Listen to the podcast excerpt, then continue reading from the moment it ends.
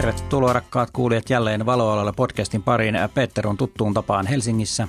Matti on vielä tuttuun tapaan täällä Tokiossa nyt viimeistä kertaa näillä näkymin podcastin puitteissa ainakin. Tällä viikolla meillä on erittäin mielenkiintoinen haastattelu. Matti kävi Sigman tehtailla Japanissa ja sai toimitusjohtaja Katsuto Jamakin haastattelun.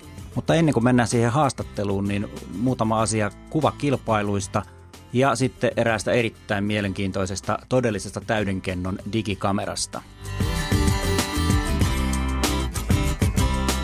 kuvakilpailujen kulta-aika on aina kevät ja kesä ja sitten loppukesästä tulee taas toinen pyräys ja niiden säännöt aina puhuttaa ja nyt tämä viimeisin, joka, joka tässä nousi eilen illalla esiin, kun huomasin, niin Ilmailuliitto järjestää, oliko se vuoden ilmailukuvakilpailu, niin siellä oli taas tämä surullisen kuuluisa kaikki oikeudet kaikille lähetetyille kuville ja kuitenkaan ei selitetä sen tarkemmin, että mitä, mitä käytännössä tarkoittaa. Ja totaalisen ammattitaidottomuuden siellä Ilmailuliiton puitteissa taas tuli esiin siinä, että heillä oli myöskin tämmöinen kohta, että tarvitaan lupa niiltä henkilöiltä, jotka, ovat, jotka on kuvattu kotirauhan piirissä. Ja tämähän on täysin käsittämätön asia, pitää kyllä paikkansa, mutta jos kuville otetaan kaikki oikeudet, niin se tarkoittaa myös sitä, että niitä voidaan käyttää markkinointiin – ja jos kuvaa käytetään markkinointiin, niin silloin pitää olla kaikissa kuvissa olevilta lupa. Ja, ja tämä on minusta aivan käsittämätöntä. Ja Facebookissahan he nyt kyllä sitten, kun siellä ihmiset kommentoivat tätä aihetta vähän ihmetteli, niin sanoivat, että he tulevat tarkastamaan näitä sääntöjä ja ehkä toivottavasti muuttamaan. Mutta mitäs mieltä Matti on tämän tyylisistä kilpailuista? No tuossa aika hyvin se munkin mielipide tuli tuossa jo. Toi on mun mielestä ihan käsittämätöntä, kun siinä mä kattelin vaan siellä, että siellä oli kuitenkin kuvankäytön ammattilaisia siellä raadissakin, että miten tollaiset säännöt on ikinä päässyt läpi, että vaikea kuvitella, että se nyt olisi ollut ihan sellaista ikään kuin laskelmoitua, että hei, tehdään näin, niin me saadaan vähällä vaivalla hirveä kasa kuvia meille käyttöön, joita voidaan vaikka myydä eteenpäin. Enemmänkin se on ehkä sitä, että ei ole kerta kaikkiaan vaan mietitty asioita yhtään, mutta se on ihan niin kuin melkein yhtä käsittämätöntä kuin se, että se olisi ollut laskelmoitua se. Noi kannattaa noin kovakisojen säännöt vaan lukee hemmetin tarkasti ennen kuin osallistuu ja on ihan varma siitä, että ymmärtää, mitä ne säännöt tarkoittaa. Jokainenhan saa kuvillaan tehdä mitä huvittaa, mutta kannattaa muistaa, että jos kilpailun säännöissä lukee kaikki oikeudet ja lähetät sinne kuvat, niin ahtaasti tulkittuna, niin tilanne on se, että et myöskään itse kuvaajana saa sitä kuvaa, ja sulla ei mitään oikeuksia siihen kuvaan enää, eli sä et saa sitä julkaista enää missään. Nyt sä voit yksityisesti kyllä käyttää kotona, voit laittaa mahdollisesti seinälle, mutta siinäpä se sitten onkin, että jos vaikka sitten haluat sen jakaa someen, että tämmöisen kuvan laitoin, niin tarkkaan ottaen, niin silloin tekee tekijänoikeusrikkomuksen, koska olet ne kerran jo sitten sinne toiselle osapuolelle siirtänyt.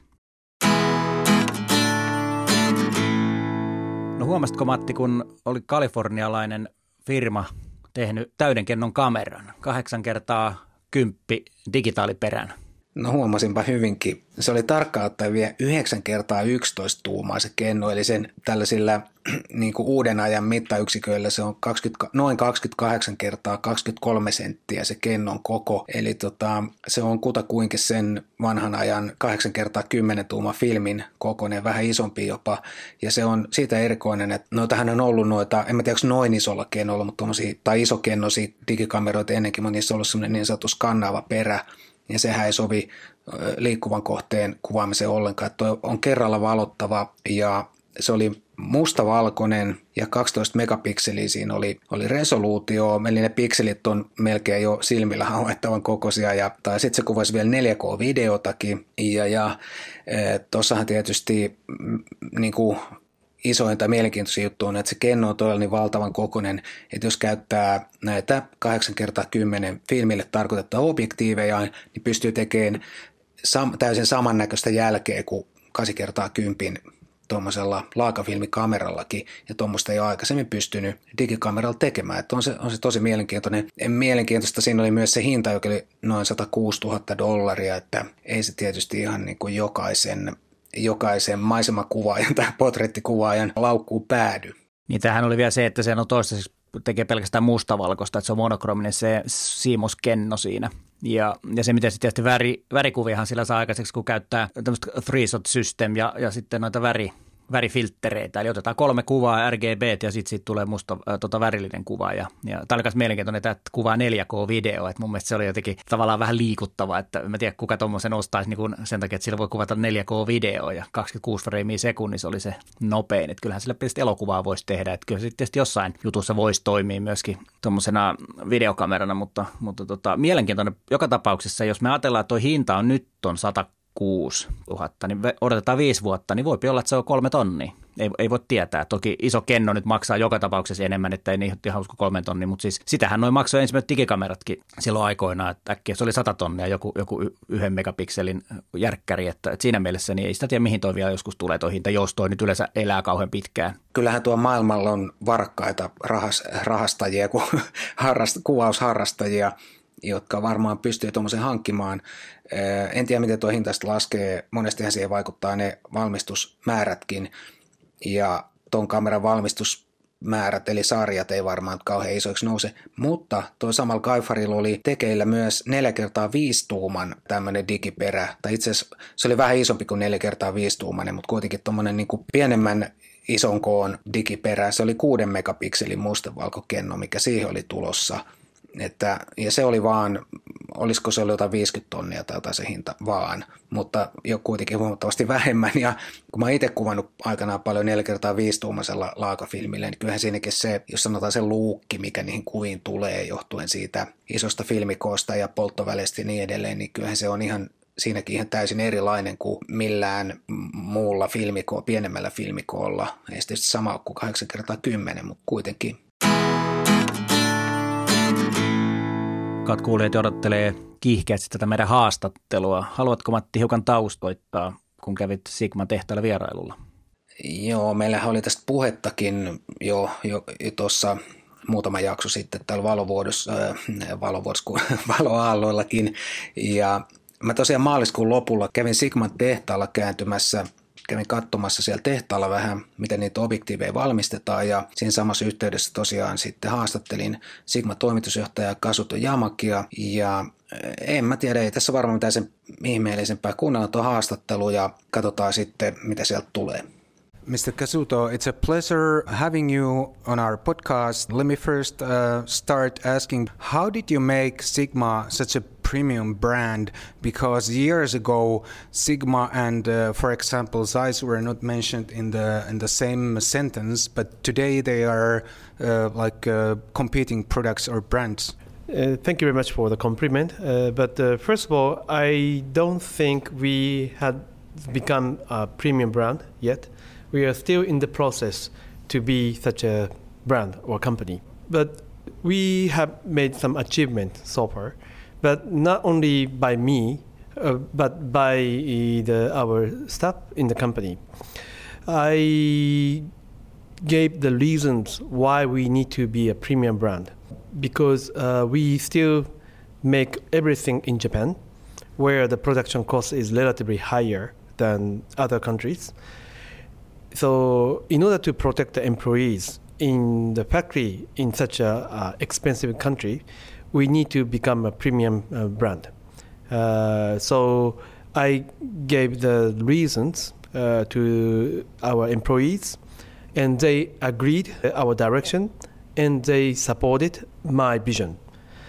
I think that's the main reason, but also, especially the engineers are very happy for this direction because they can devote himself or themselves uh, for the highest quality products especially this this is good for their uh, plight. How long does a lens design take from the first idea to the final product? It depends on the product. If everything goes smooth, we can complete uh, the development in a year, in one year. But sometimes it takes nearly three years. So it really depends on the, the product. But it's roughly between year and three years. Right. Mm. Most of the uh, products uh, can be developed uh, within a year or two. Even if it's a, like a brand new product. That's uh, I talked about the brand new products. Mm. If we uh, modify some part of the products, it depends on the again it depends on the project, but uh, it takes we can do it in six months. Today we see many camera sales plummet or decline, uh, but I think people still buy lenses even if they have older camera bodies. How do you think is it uh, easier to be a lens company today than a camera company? Hmm. This is a very interesting question, and uh, the I think the uh, lens man- manufacturer and camera manufacturers have their its own difficulties. But uh, the difficulty is different from the, to be a lens manufacturer and a camera manufacturer. In terms of the business, uh, being the camera manufacturer could be more difficult mm. because people like to buy the camera with a big name. So, and also uh, today's digital camera is not the like uh, the camera long time ago. I mean, film camera. Uh, today's digital camera is like a more like a personal computer. Mm. It, it uh, contains a CPU, a memory, a LCD monitor, image sensor. So it's like a uh, the computer device.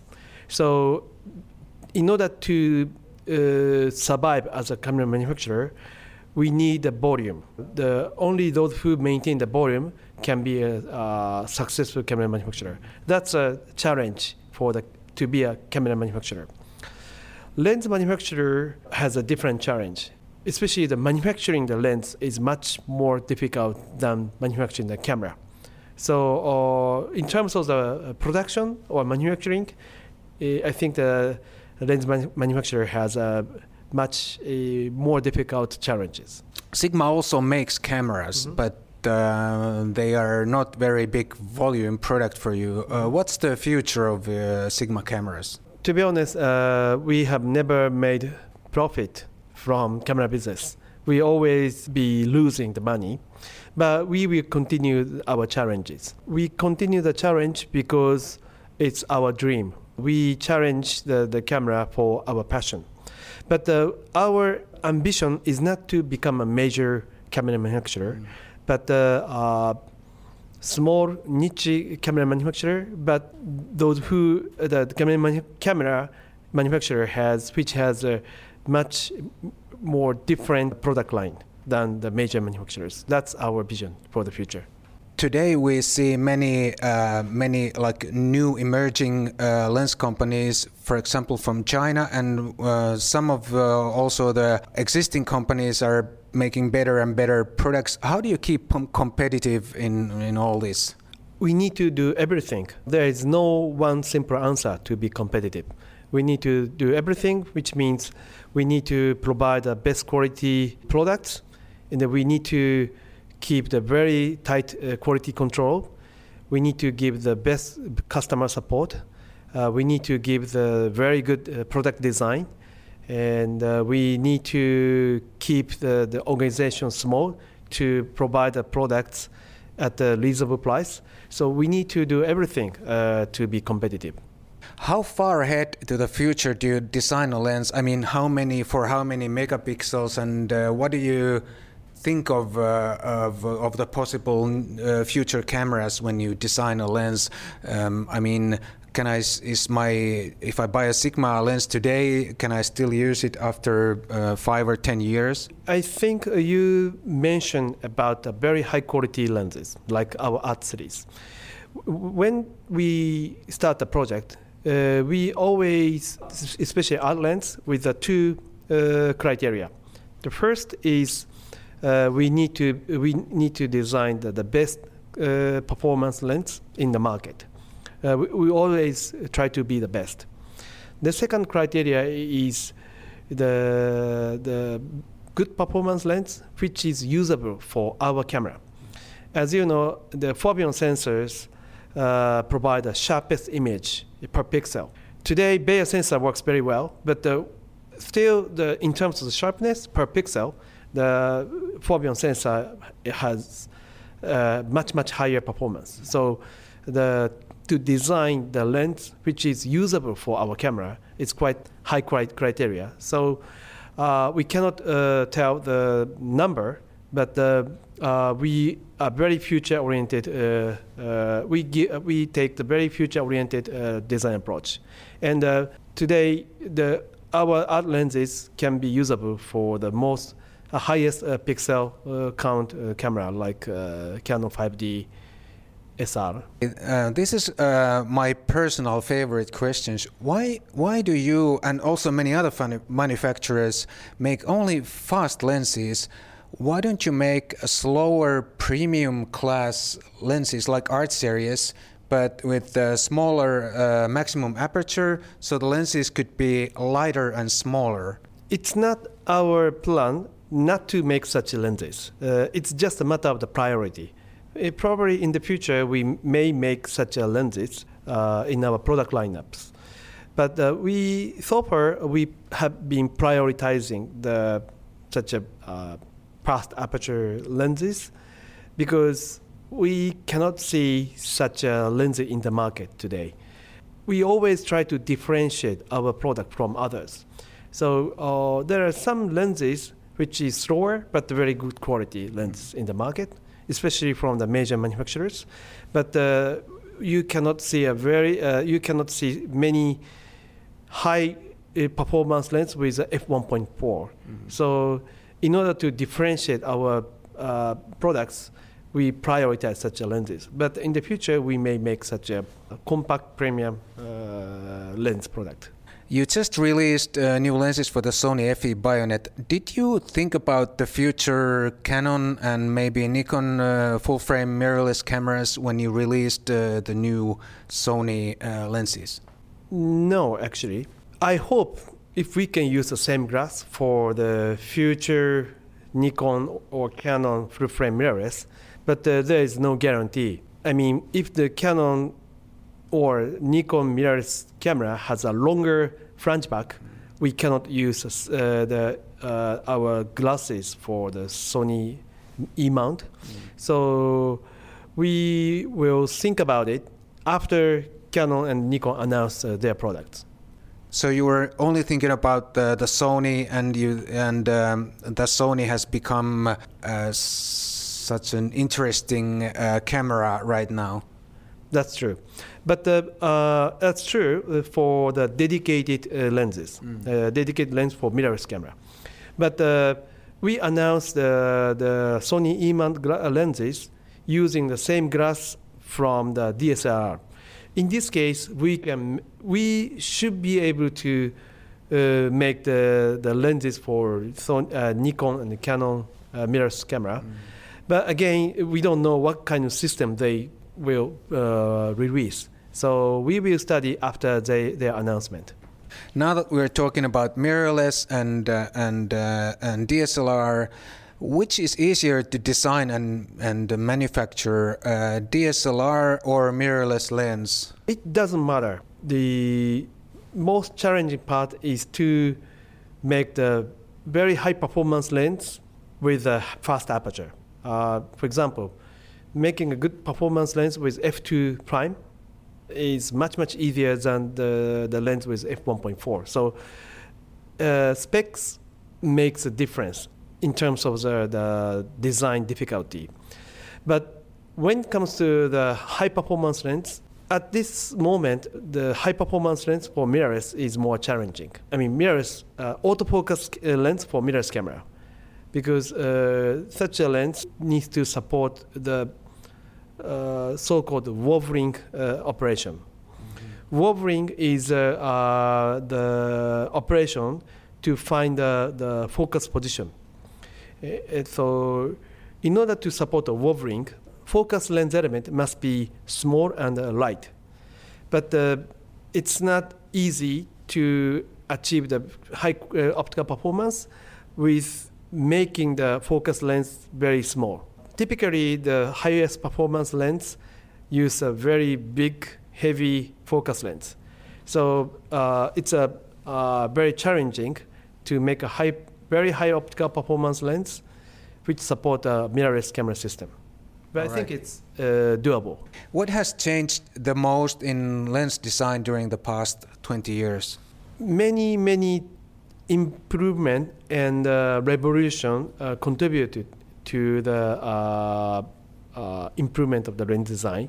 But if I can uh, pick up the two points, probably the one is uh, PC performance, and second is uh, glass materials. The PP, PC performance has been improved uh, so much during these 20 years.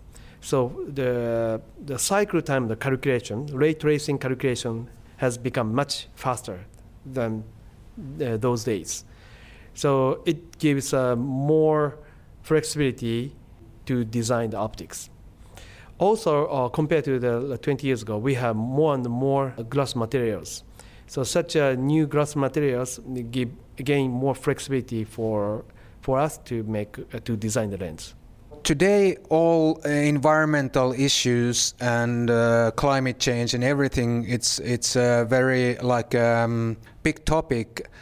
Are are you or uh, as Sigma as a company concerned about the sustainable energy, sustainable waste management, recycling, etc.? Are you a green company? We need to be uh, such a company. Uh, actually, our factory is located in a very uh, green area, and this this area is next to the uh, national park. So we need to be care about emission from the factory. And also, we need to care about the recycled things. We use a lot of lot of uh, waters, but uh, we recycle uh, the waters uh, that we use in the factory. Uh, when it comes to the other materials like a plastic or metal, we only use uh, the new material. we call the virgin material because we need to maintain the quality. But we give such a material, uh, the used material, to the recycle company so that they will uh, sell to the other company. But again, being a manufacturer may give some impact to the environment. So I want to minimize, so we, we cannot avoid such an impact to the environment, but uh, as a manufacturer, we'd like to minimize such impact to the environment. Thank you very much, Michi Kazuto. It was nice having you. Thank you very much. Olipa mielenkiintoista ja heti, heti alkuun oikeastaan mieleen tuli haastattelu alusta kohta, jossa hän sanoi, että ei ole vielä vastaa sitä brändimielikuvaa, mitä hän haluaisi, että se vastaa. Ja, ja mun mielestä se oli aika mielenkiintoinen vastaus siinä mielessä, koska kyllä mä pidän Sigmaa kuitenkin niin kuin lainausmerkissä Zeissin verosana, mutta hän ei vielä pitänyt. En tiedä, tuleeko se sitä kulttuurista, pitkästä historiasta vai mistä, mistä se tulee. Ja sitten tietysti toinen asia oli se, että, että se kameran valmistus on tuottanut niille persnettoa aina – aina ja se on tietysti aika ymmärrettävää, koska niiden myyntimäärät on ollut pieniä ja kehityskustannukset varmaan korkeat, mutta, mutta et, erittäin mielenkiintoinen haastattelu ja, ja mun mielestä on, on niin hienoa, että noinkin suuren yrityksen johtaja tai toimitusjohtaja vastaa noinkin avoimesti asioihin, että ei ole, ei ole hirveän tuota niin kuin semmoista kor, korporata jargonin mielikuvaa ei tuosta tullut. Ei tullutkaan. Mä en sitä jo silloin, kun mä puhuin tästä täällä valoaloilla silloin, kun, just kun mä olin käynyt siellä, niin mä sitä jo kerroin, että se on oikeasti tuo Jamaki on ihan niin kuin, oikeasti aika mukava heppu ja sen kanssa on tosi kiva ihan niin kuin keskustella. Me puhuttiin niitä näitä siinä sen haastattelun, ennen sitä haastattelua ja sen haastattelun jälkeenkin vielä kaiken näköistä. Sitten siinäkin tuli ihan mielenkiintoisia kaikki pikkusivujuonteita ja osa niistä onkin tuolla valovuoto.fi-saitilla, jossa mulla on siitä Mä tein siitä tehdaskierroksesta semmoisen kuvareportaasin ja siellä on vähän objektiivivalmistuksestakin muuta tietoa sitten, niin käy, käyköhän lukemassa sieltäkin sitten vielä, panna vaikka linkki tuohon alle. Tällaista tällä kertaa rakkaat kuulijat ja Valoaloida podcast palaa jälleen ensi viikolla asiaan. Moi moi! Morjes!